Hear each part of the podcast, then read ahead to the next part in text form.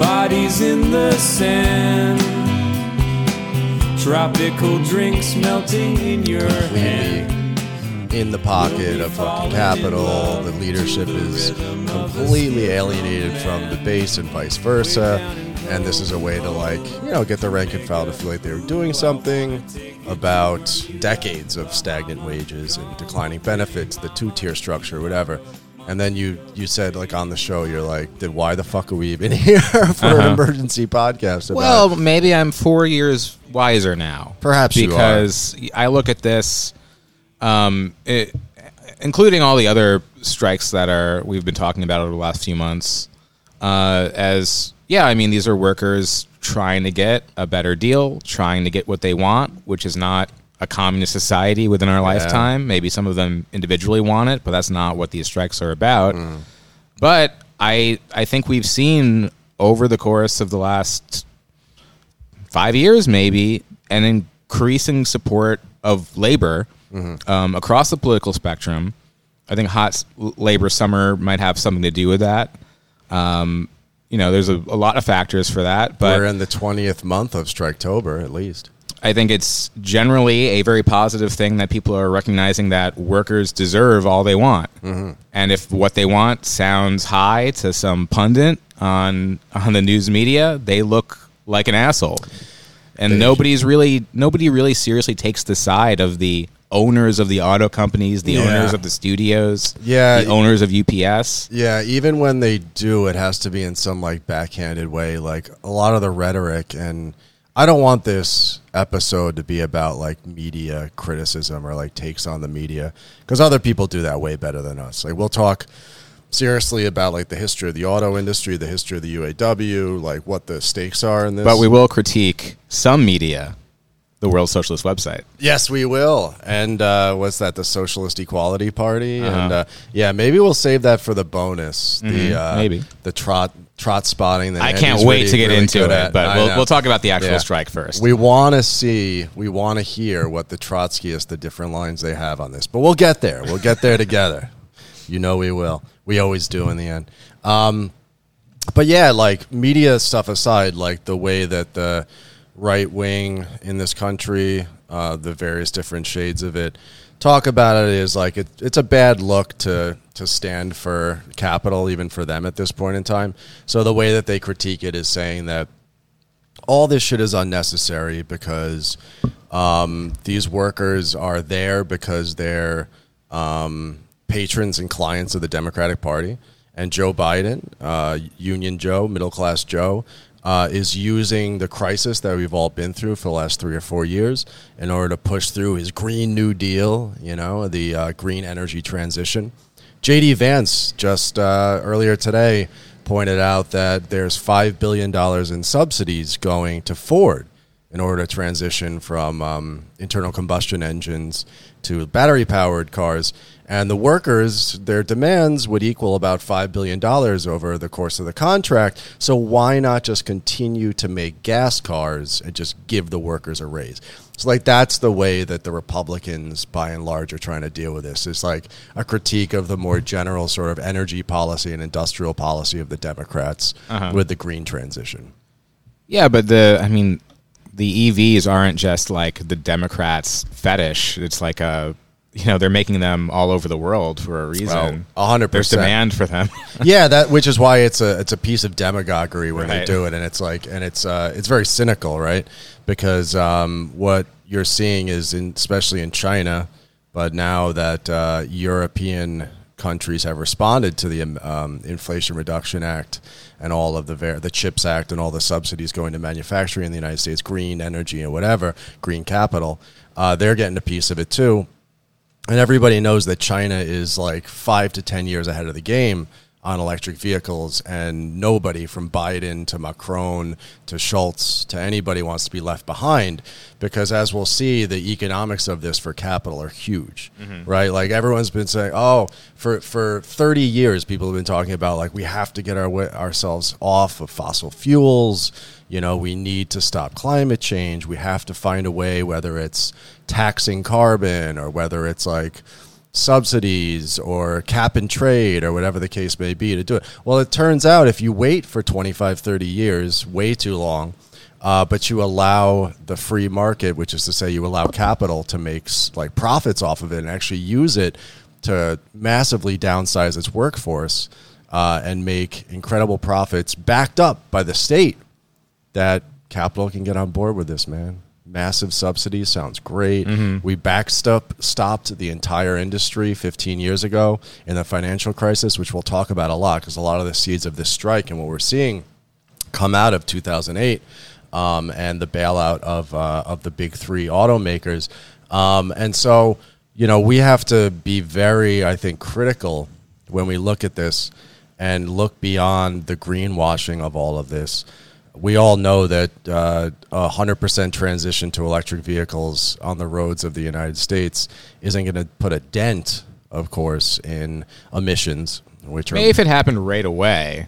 it's going to happen pretty fast. I mean, that's the indications that I'm getting from reading the financial press, from like Bloomberg to the Financial Times to even the Wall Street Journal, grudgingly understands that sometime in the next three to seven to 10 years or so, electric vehicle sales are going to outstrip internal combustion engine sales. And, and mm-hmm. California's taking the lead and basically saying that we're going to ban gas powered vehicles by, was it 2030 mm-hmm. or whatever. So it's coming down the pipe. And capital is going to make huge profits off of the whole mm-hmm. thing. The question right now is who gets a share of those profits. Certainly, the state wants a nice share of those profits. There's all sorts of imperatives for not just Biden, but the larger bourgeois state in the United States and elsewhere to try to get a handle on this and ensure they're not left behind by China and Yeah. Korea and Japan.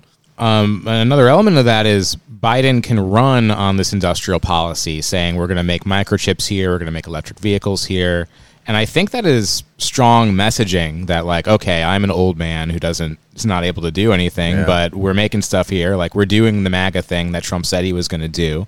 That's probably the best thing he could run on Yeah. but he could i think it would not hurt him at all. It would probably help him dramatically if he would just say he was in favor of the strike more and point to the gains of the nlrb point to how his administration has actually helped workers.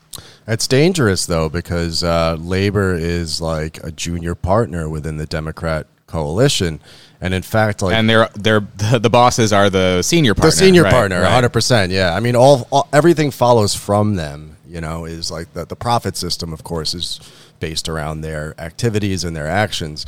Uh, and so, of course, when it comes to tax dollars and when it comes for the federal government and state governments and local governments, but also, of course, for donations and support for the two capitalist parties, you know, they're the game in town.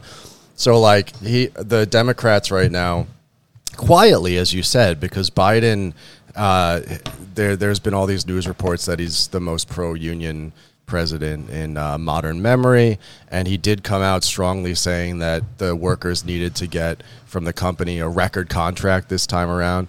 He's been standing up as middle-class Joe, Union Joe, for the American working class to the extent that he can, but I think it's just the optics of that are kind of rough, considering that he can alienate the ultimate masters of society and the Democratic Party and him. There's other constituencies involved here, though, because it's not just capital and it's not just labor, although those are the two main contending parties here, as always. I don't think people are talking enough about the national security in- implications of all this, right? Um, there was a really great article in great, really interesting article article in the Financial Times, which pointed out that the battle of the United Auto Workers, alongside the Biden administration, is the battle for democracy, and it points to all the wage stagnation that we know about, deindustrialization starting in the 1970s, broadly talking about neoliberalism. And it says these are the grand structural forces that are giving rise to the fascism of the MAGA movement, to the fascism of Orban, to the fascism of Meloni, to the fascism of Putin. In the that- short term maybe that's true and and I'm using f- fascism because that's Right. what that's what they call it, right? Uh, it's like a reactionary um, movement, right? So, um, and so the auto workers getting a good contract in this instance would be a way to tamp down on the social pressures being brought on by all the dislocations of deindustrialization, stagnant waging, wages, uh, decline in union uh, participation in this country. And it's basically the larger argument is that you need to bring back the middle class, otherwise you're mm-hmm. going to have MAGA forever. You get, or you have to keep the middle class happy. You gotta so keep they're not they're not developing in, insane phantasmagorias of QAnon and storming the Capitol. Yeah, exactly. You need to you need to also convince the working class that they are the middle class and that they have a stake in this entire thing. Mm. Right. And There's that- a, and then there's a path for them to Uh, have yeah. a better life if they keep working hard. exactly right. They're voting for Democrats. The merit, meritocratic dream starts with voting for Biden. Mm-hmm. Starts for voting for Fetterman. Starts at a at a Bernie rally. So like elements of the ruling class understand the stakes here. They understand the I wouldn't say errors. I don't think they see neoliberalism per se as an error, that basket of policies and social formations. But I think that there's a true understanding now that we're in or need to be moving towards a post neoliberal world where you have at least a return to some of the stability. And so they see the unions then as an instrument, as a lever. And up until recently, with the two Seans, um, a very usable, tractable lever that they can use as as like a very subordinate uh, member of the Democrat coalition of the ruling class coalition. They could use it as a lever to like turn on and off, um, to um, spur action opportunistically, uh, to help them in certain instances when it was necessary. But now they see that the stakes are high enough that it looks like similar to in the 1930s when whole factions of the ruling class went over and supported the, the New Deal.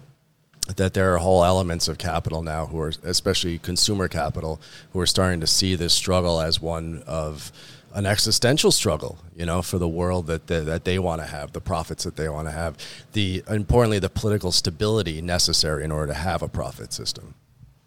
Do you want to uh, hear a little audio of how Brandon responded? I'd love to, yeah. Let's right. hear it from the man himself, Joe Brand. This is a CBS News special report. Hello, everyone. I'm Major Garrett in Washington. We want to take you to the White House where President Biden is set to deliver remarks on the historic, simultaneous United Auto Workers strike against all of Detroit's big three automakers. Here is the president now. Auto companies, you know, I've been in touch with both parties over since this began, over the last few weeks and over the last the past decade. Sleepy Auto Joe. companies have uh, seen Try not record to pass out, profits, folks. including the last few years, because of the extraordinary skill and sacrifices of the UAW workers.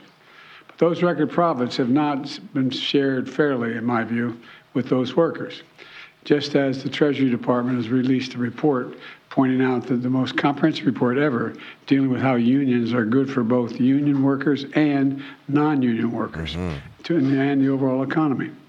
Unions raise workers' wages, they said, incomes, increase home ownership, increase retirement savings, increase access to critical benefits like sick leave and child care, and reduce inequality, all of which strengthen our economy for all workers.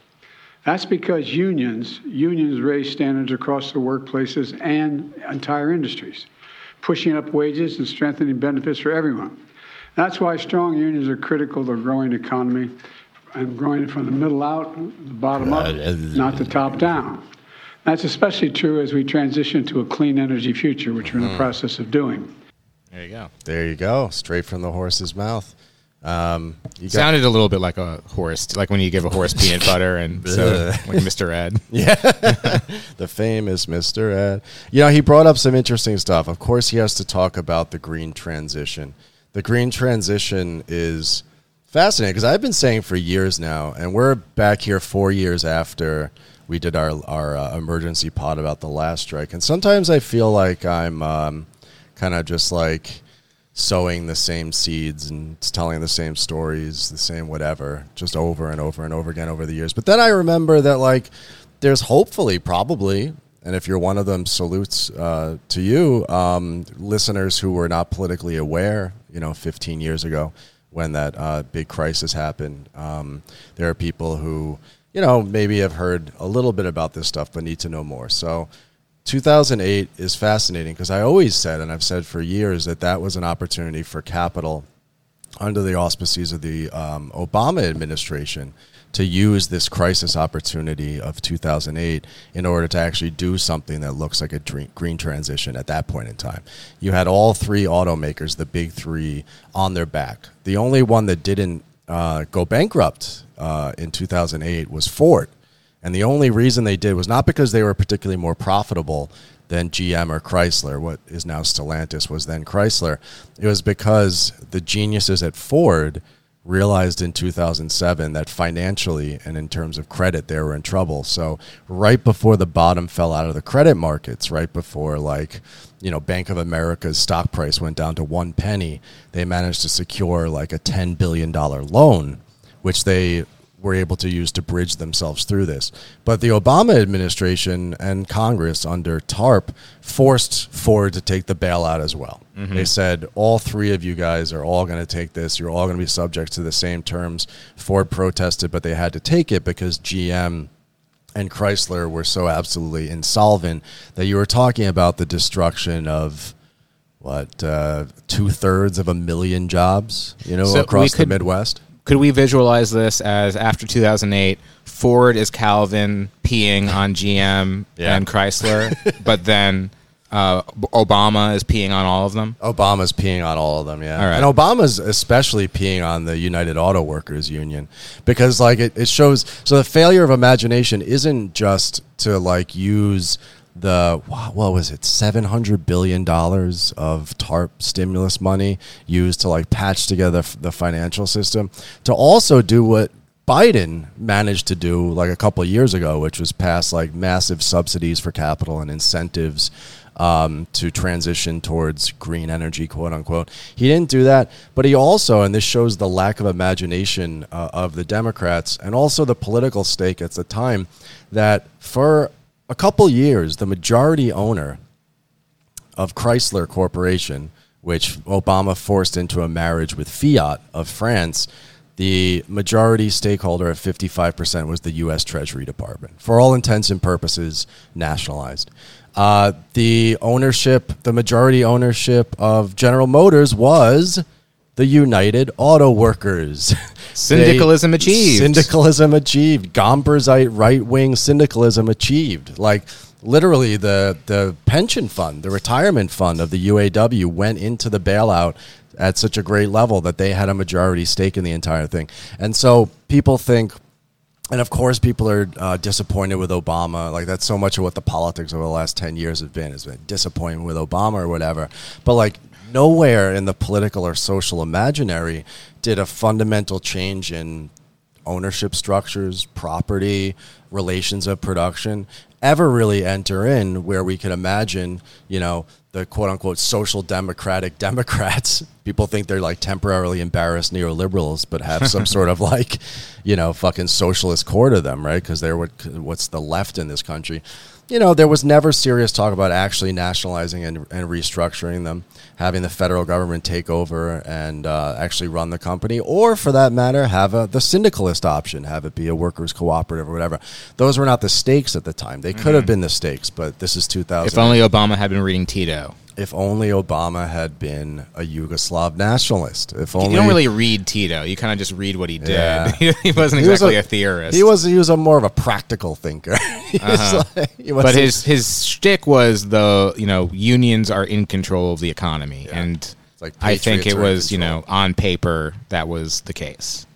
Yeah, I mean, not to relitigate Titoism, right? But like, let's do this, it the 20th century is filled with all sorts of different models you know, mm-hmm. that we can imagine. That wasn't done. And in fact, what Obama and Congress forces down the throats of uh, the big three and, of course, the UAW is a massive restructuring of the auto industry on pretty much the same exact terms that the auto industry had existed on before. Don't forget, too, that leading up to the financial crisis, and I suspect this has something to do with the massive asset inflation from the Greenspan push uh, put when all of a sudden, you know, money was cheap and flying everywhere. Uh, the asset price bubble included.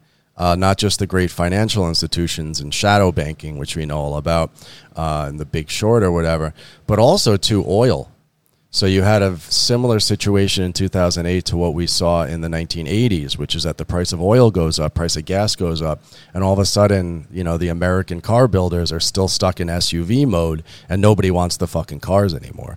That was a big part of what happened in the 80s too. Is these foreign competitors not only were cheaper and relatively better quality, but they're also smaller you know, and people wanted those compact cars after the oil embargoes. So that's part of like the longer term planning of capital at that point in time, long and short term planning of capital. But uh, the point is, is that the Obama administration forced a consolidation of that industry under the same terms, forced Chrysler to basically sell itself to a foreign outfit, um, forced uh, GM to cut down on all sorts of different lines. You know, like they had all different types of cars, and now you can only make like seven or eight of them because the government's coming in and consolidating that shit.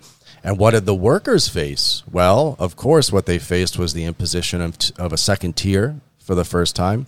Uh, the breakdown of cost of living allowance, which was famously won in the 1950s, the Treaty of Detroit, the United Auto Workers forced um, inflation to be uh, the um, the effects of inflation to be borne by capital, right? Mm-hmm. So if inflation is five percent, you get a five percent raise on top of whatever it was, Which is being talked about so much these days in these strikes, and I just don't remember that being part of the rhetoric before. Maybe it was, but it seems like that's well known. Th- this question of inflation, meaning a reduction in wages of real wages, is uh, I don't know. I, f- I feel like in the 2000s that was sort of sophisticated, wonky discourse, it but was now it's just shit, yeah. that's just part of the d- basic demands. Well, part of this great transition that we've been through over the last 15 years, or to say like what what capped that transition of uh, regime of accumulation, if you want to call it, that we're still living in right now, from like neoliberalism into like post neoliberalism, whatever it's going to end up shaking out to be, and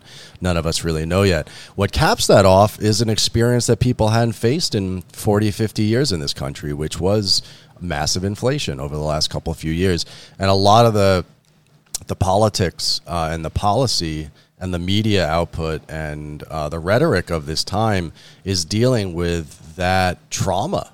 Let's just call it a trauma, you know, for American workers, where all of a sudden, you know, when you could, you know, imagine you're going to have relatively stable egg prices, all of a sudden, you know, you and me go down to the supermarket a couple of years ago and eggs are fucking $10 Yeah. for a dozen. I know if you're vegan, your vegan eggs are probably fucking fifteen dollars. You know, the vegan eggs are getting a little cheaper, actually. well, that's Yeah. that's the for, for for a minute, they were the same price. those are the powerful forces of Yeah. agricultural capital. I'm a not a social justice warrior, but I'm a just egg warrior. that's totally fair. Just egg war. Um, so yeah, like uh, inflation and cola is like a huge thing. It looks like they're going to win that in this contract. Um, but in 2008, the crisis was born by the United Auto Workers who took like historic a historic fucking hit from this. And so it's taken 15 years now for that to work itself through the union, work itself through the auto industry. And the only reason we're not seeing a repeat of 2019, which was a short strike, uh, I think the the terms at that point was like the difference between the UAW wanted like a three or four percent raise, and uh, I think it was GM that they struck at that point wanted a two to three percent raise. and now you're talking over the course of the contract, uh, the UAW came out the gate at fucking forty percent. Wow. Right, which rhetorically worked great because that's what the CEOs have made over the subsequent period, uh, forty percent increase in their pay. So the rise of a um, the, the fall of the old regime within the UAW through its own corruption, through its own incompetence, through its own happy, very happy marriage with uh, the auto companies, the fall of that and the rise of um, uh, United Auto Workers for Democracy uh, and the basically forcing through of one person, one vote, leading to a much more militant and social democratic leadership, brings us to where we are today.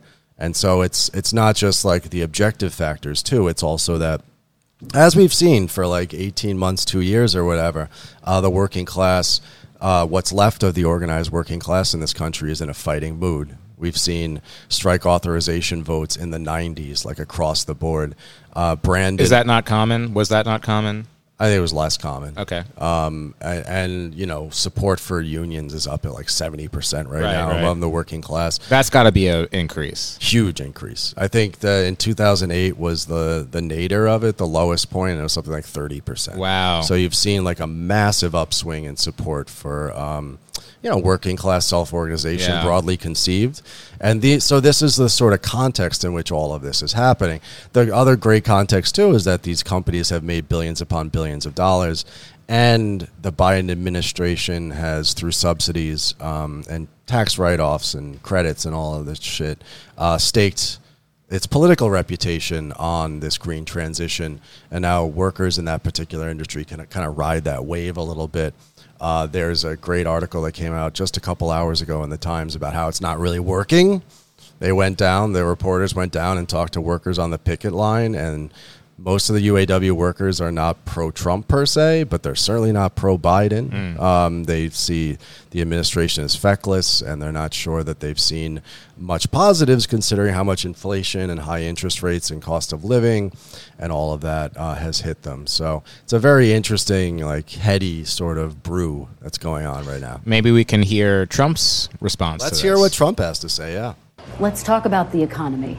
And I want to start by talking about this big standoff between the auto workers and the big three auto manufacturers. My question for you, Mr. President whose side are you on in this?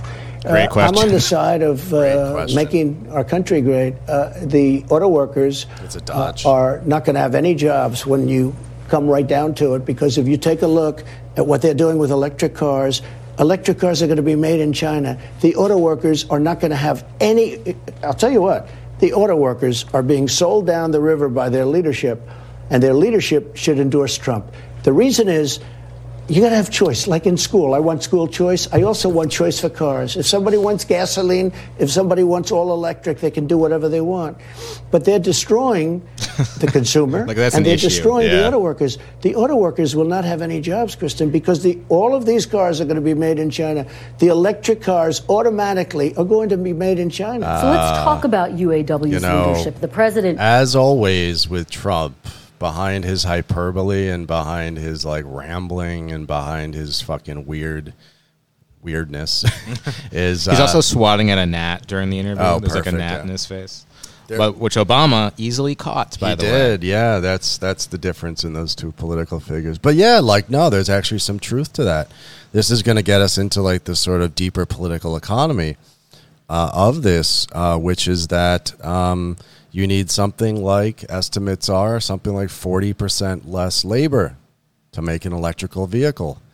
Uh, an electric vehicle doesn't have all the complicated engine parts, doesn't have mufflers, doesn't have, you know, all sort. I don't know cars all that good because I'm a city guy, but like vast parts of the production process are basically eliminated, which means an elimination of all the uh, much of the tool and die making work that happens. Because you know, there's like 130 something thousand UAW workers uh, represented in this current contract. Uh, there's a hundred and something thousand more who work for the tool and die companies, which are these subsidiaries, like private companies that feed into the larger automaker, like custom designed uh, and fitted parts for engines.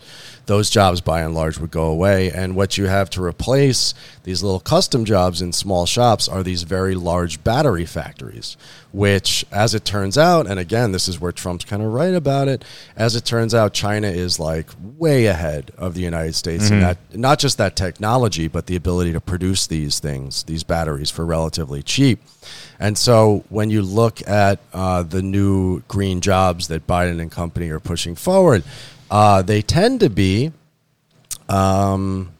basically what's like partnerships, right? Partnerships between largely East Asian, let's say Korean, Japanese, and I think in one case Chinese companies who are basically like giving the license that of of the in, intellectual property that they have, the production process and the mechanical engineering of these batteries to the American car companies so that they'll have a joint venture together.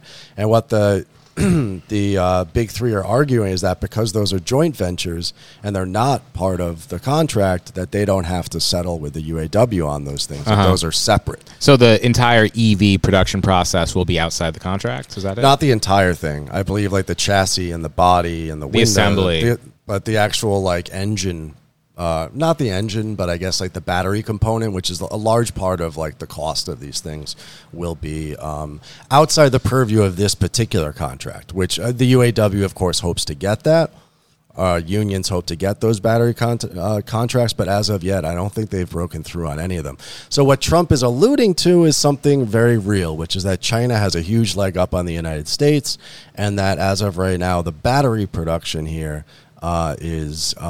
Going to mean the end of UAW jobs mm-hmm. unless there's a breakthrough. So like the larger context of this too, you have to you have to keep zooming out on this and then zooming back in because it's a but what percentage story. of the jobs do you think? forty percent? Okay. forty percent. Like even if the battery factories are all organized under the UAW or some other union, it still takes forty percent less Wow. labor to make these things.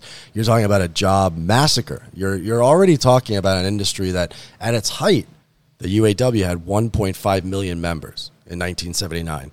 Now it's down to 330,000, hmm. and part of that is that so much U.S. manufacturing has gone to foreign companies, which, in exchange for being able to sell their cars in America with no tariffs, are forced to produce their cars in the United States. But of course, those are all runaway shops in places like Chattanooga, Alabama, Mississippi, right to work states down south that the UAW has tried over and over to try to break their way into, but they haven't, you know, for political and social uh, reasons, right? So, what either which way you look at this, and this is why capital is so hyped about this entire thing. Either which way you look at it, you're gonna you know, be able to sell these cars with forty percent less labor input into them. There was an interesting story that popped up a couple years ago, uh, I guess almost two years ago, when the uh, Ukraine war started, which is that on top of all the other supply issues that car companies were having, uh, you also had um, the war impacting um, car production because it turns out these things called harnesses, which are these very complicated and complex uh, spools of wire, electrical wire, basically, um, that are different for each type of car, uh, were so labor intensive that they were being outsourced to Ukraine by these car companies. So this tendency to have these runaway shops is a real one, you know, running away all the way to fucking Ukraine.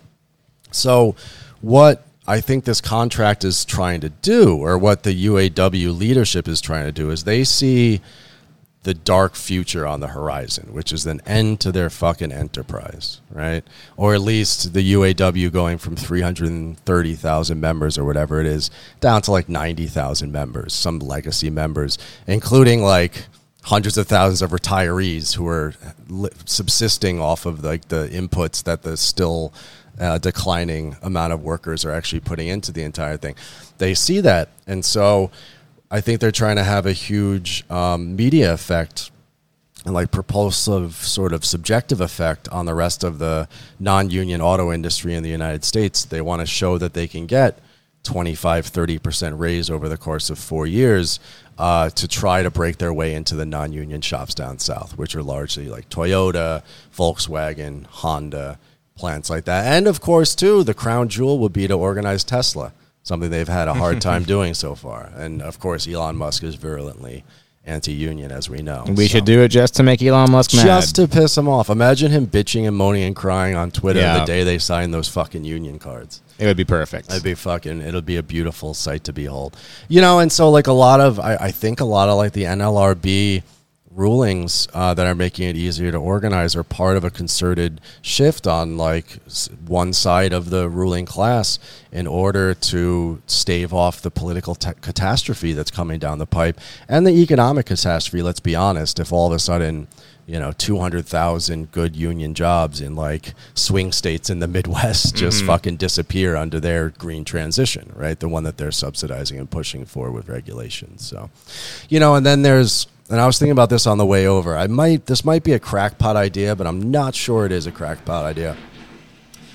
Do you remember a f- couple few years ago when um, all of a sudden COVID shut everything down and we didn't have ventilators and we didn't have masks and it turns out we don't really make masks or ventilators in the United States. There was also at the same time for a couple months um, uh, in-person auto production had been shut down, right, because of COVID protocols, and the union wanted to keep their workers from fucking dying on the line, like the um, like the slaughterhouse workers and shit like that. There were uh, assembly lines that were retooled to make um, ventilators and all sorts of medical equipment. There were whole factories that were turned over towards making masks. Where does the productive capacity come for that? How can you, I don't know, And like the off chance that this Cold War that they're starting with China actually turns into a hot war, where do you find the productive capacity all of a sudden to produce armaments, to produce tanks, to produce planes on a sufficient level to fight off China? Who's going to make our EV jets? Who's going to make our EV jets that'll go on autopilot and fly themselves? there, there's currently a, an F 35 missing right now. I'm Who's- sure it'll be found by the time this episode comes It out. on probably will. That'll be old news. But who did it during World War II? It was the fucking auto plants. Uh-huh. They transitioned them relatively quickly over into making military surplus. So I think that like the underlying thing and why the blob is on board with keeping the unions around and like the auto industry strong and domestic is it because they don't want to see uh, what what's happening in like ship production happen and things like tank production. Right now, because uh, of the failure of a green transition 15, 20, 30 years ago, the Arctic is now becoming passable for fucking cargo ships. You still need, however, icebreakers. Russia, that backwards, primitive place that we're always talking about, is on the cusp of falling apart economically and like politically. You know, there's there's coups happening, and Putin's on his last legs. Manages to have a couple dozen icebreakers. You know, they have the technology to make more. They can go and they can create the special steel on the tip of the hull to break the ice of the Arctic, so that their oil tankers can fucking pass through the now you know relatively ice-free Arctic. There was an article today that basically pointed out that we can't do that. Wow. The United States does not have the productive capability or even the know-how mm. To make icebreakers, something that's going to be part of like a larger sort of geopolitical struggle about taking over the Arctic for capital and, and for various different nation states. Uh, we just don't have the ability to do that anymore. And I think that that's where this starts to shade into the sort of more blobby geopolitical sort of thing is that So they- Biden does need to run on abolishing ICE. he does need to run on a. I mean, we're the the is in the process of abolishing ICE right now. You don't have to read a um, Andreas Malm to know that. You know, but um, yeah, no. So so like, there's a lot of ins and outs of this whole thing, and this is like the context in which. I think the leadership of the UAW, I think that there is a real shift. People have gone out, um, you know, left communist friends of mine in the, in the ether on Twitter or whatever, people who I respect, talking about how only striking three different plants um, as uh, as opposed to like every all hundred and something thousand workers striking at once is a way to like dampen working class solidarity and make sure that the rank and file doesn't get out of hand or whatever. I mean, this is not a strike in order to like build a more militant rank and file. That the leadership of the UAW understands that this is about as militant as they want them to get. They want mm-hmm. good social democratic leadership. They want a guy who's going to stand next to Bernie Sanders and talk about corporate greed, somebody who's going to ask for shit that nobody would have asked for 5, 10, 15, 20 years ago, maybe even fucking win some of it, right? But like the reason why there there's only 13,000 workers striking right now is because the you're seeing the UAW uh, some innovative uh, industrial action. They're striking the three most profitable plants that make the most popular cars. Uh, they know that, unlike four years ago, that car inventory is like new car inventory is way down. You know, in fact, the automakers only have, I think, of the three plants that are struck, uh, inventory to last until like the end of October. So when the end of October comes, you literally won't see various different like vehicles that that Americans want to buy in the stores anymore it's because a they'll all run out. cutthroat industry against their competitors in Korea and Japan. Oh yeah. so time.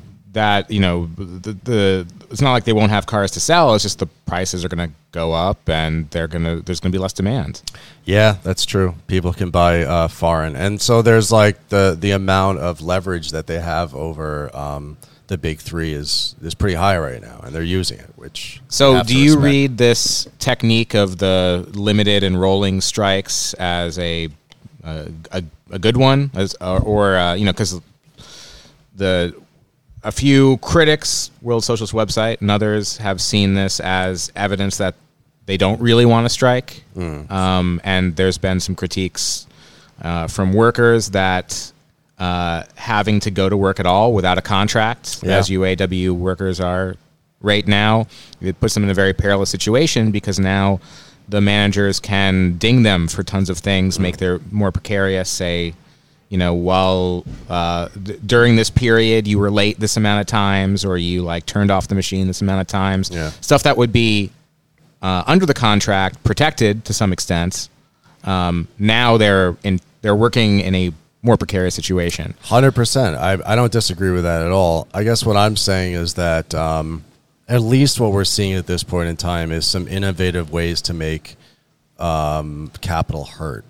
You know, and to do a thing that hasn't ever been done. Because normally, But what I'm asking is, is Yeah. do you think that is the point and it has a good chance of working, or do you see it as a technique to not strike in a serious oh, way? I think that they're trying to defend their uh, six hundred million dollar strike fund for as long as Uh-huh. they can, and only having thirteen. That's what Jim Cramer says too. I think he's a Trotskyist. He's correct. I, I'm a Cramerist on this.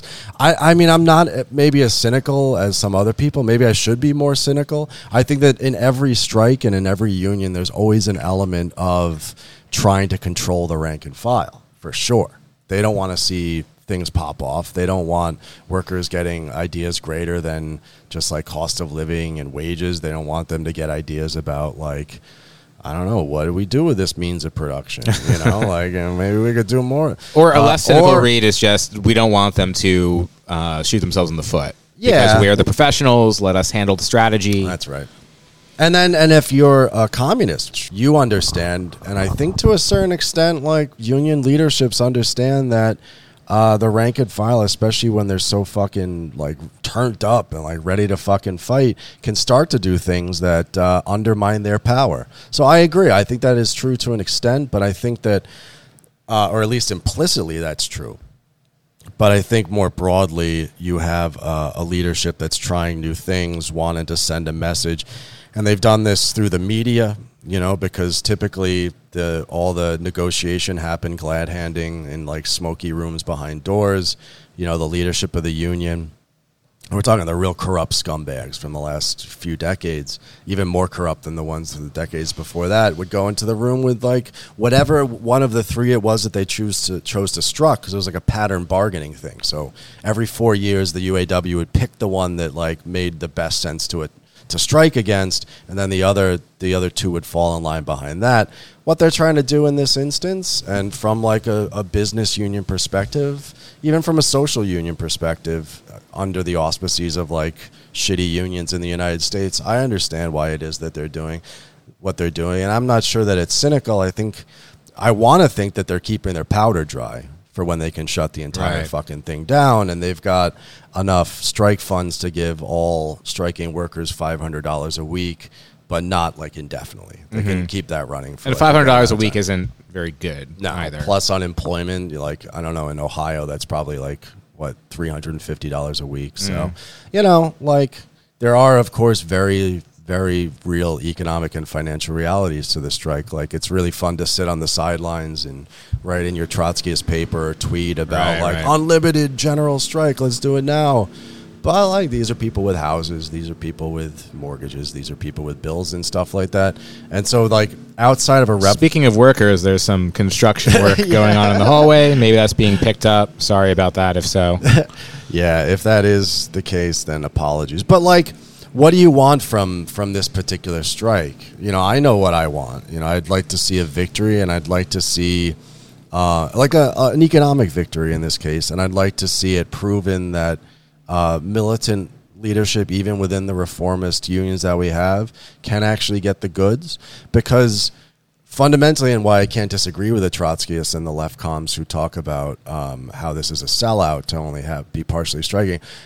You know, we believe we we also believe what the leadership knows, which is that things can get out of hand and that workers can start talking amongst one another on picket lines. When you have a national strike, you can have workers talking across shop about interesting things for the first time, and you can also, whereas like the hidden abode of production is normally and the workers therein are normally behind a big fucking uh, chain link fence with razor wire on the top. All of a sudden, during a mass strike, the workers are out. People can talk to them you know, they can get bad ideas from people like us. That's all true. And that, and I think that that is like what we want to see out of this dynamic. What do we, what, what would I like to see come out of this? I'd like to see a win because I think then it does bode well for the ability of uh, this sclerotic, what has been a very sclerotic and corrupt union, very much in hand with. Uh, you know the left wing of capital for many many decades show that uh, a militancy uh, a higher sense of militancy and actions of militancy can actually do good, which would could potentially lead them to organize those unorganizable shops in the South, which could lead to like a mass union that, as has been the case going back to the 1930s, really stood at the very center of like American working class life and American working class demands and American working class political consciousness. You don't have the Detroit Revolutionary Union of Machinists in the 1970s unless they had been organized in some way, shape, or form. Would we have rather the UAW in the 1960s and the 1970s been committed communists, you know, calling for an unlimited general strike and like all power to the proletariat? We sure would. But in the political reality of the United States, if you can get an industrial union uh, of 300 something thousand workers to start winning and growing that only helps the ranks of all of us whose politics ultimately have to revolve around the working class that is and not the working class that we imagine or read about in our books or whatever. Yeah, that and like I was saying before, they just deserve it. And I think yeah. the more the general attitude is like, okay, beyond our broader political visions or uh, you know game plan people it's good to recognize that the workers are making all of the money the economy is the workers yeah. the workers know how to do it mm-hmm. And uh, inc- this is evidence although perhaps very limited too limited that they can shut it down and they can sort of do with the economy what they will. Um, and just the recognition of that uh, in this like rolling basis not in terms of just how they're operating the strike, but just how like we're seeing strike after strike after strike, yeah. and we're seeing some ramifications in that in terms of maybe inflation of auto prices, shittier TV. You know, yeah. suddenly we're just seeing Australian movies because there's no new. American movies. Yeah, um, yeah, just it reminding the people who makes things and that like the, the same thing with like a, a sports strike. It's like you always, no matter how little you sympathize with a ten million dollar contract or whatever, you got to be on the side of the people who make the game interesting, which is the players, of course. Yeah, I mean, um, we, you and I have been talking about since the beginning of COVID. Uh, and uh, all of a sudden, everyone's talking about frontline workers and um, talking, and people were getting hazard pay for going into very dangerous uh, conditions, and then all of a sudden, all sorts of goods, all sorts of commodities that people just assumed like showed up on their door. All of a sudden, you had to recognize everybody, every consumer, no matter how like uh, completely blinkered their understanding of how the world works. All of a sudden, realized that there were a series of steps that got that commodity to your door you know, when you ordered it off Amazon, and that included trucking, that included manufacturing, that included uh, raw material ex- uh, uh, extraction, all of which was disrupted, and so all of a sudden it started to make commodities more like viewable, like understandable mm-hmm. as like a social process instead of just a thing, uh, and then. Of course, what you're talking about more broadly is something that we've been missing you know, except for like us last standing like trade unionists in this country, um, and even many of those too, is that it's repoliticizing work. You know, that's what the frontline workers thing did too. Is it repoliticized work? It made labor, wage labor, like one of the fundamental political issues facing society.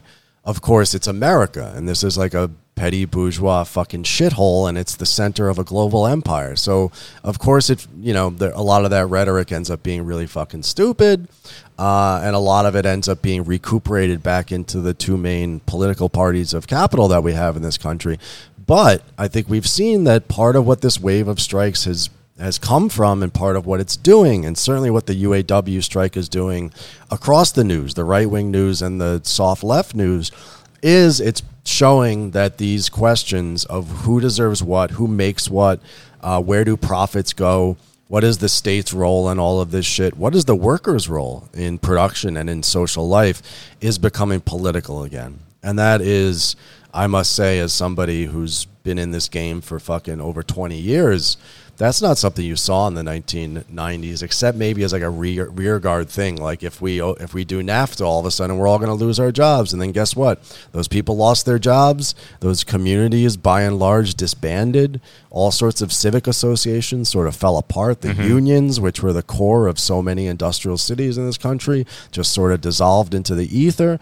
And work wasn't very particularly political. It was about grind set. It was about getting what you can get out of yeah. things. And so this subjective aspect of this moment, and this I think is real, like a real capstone on this couple years worth of strike activity, uh, I think can only really be positive. And for the people who are upset uh, that it's not doing what they want it to do in their revolutionary minds or whatever, yeah, just wait a little bit. And also, like, don't sit from the sidelines and be like, oh, look at those workers. They're being nice to cops. They don't see them as their class enemy. We need to do better. It's like, no, like, we need to be out there and we need to have organic connections to the working class because none of us are in this fucking fight.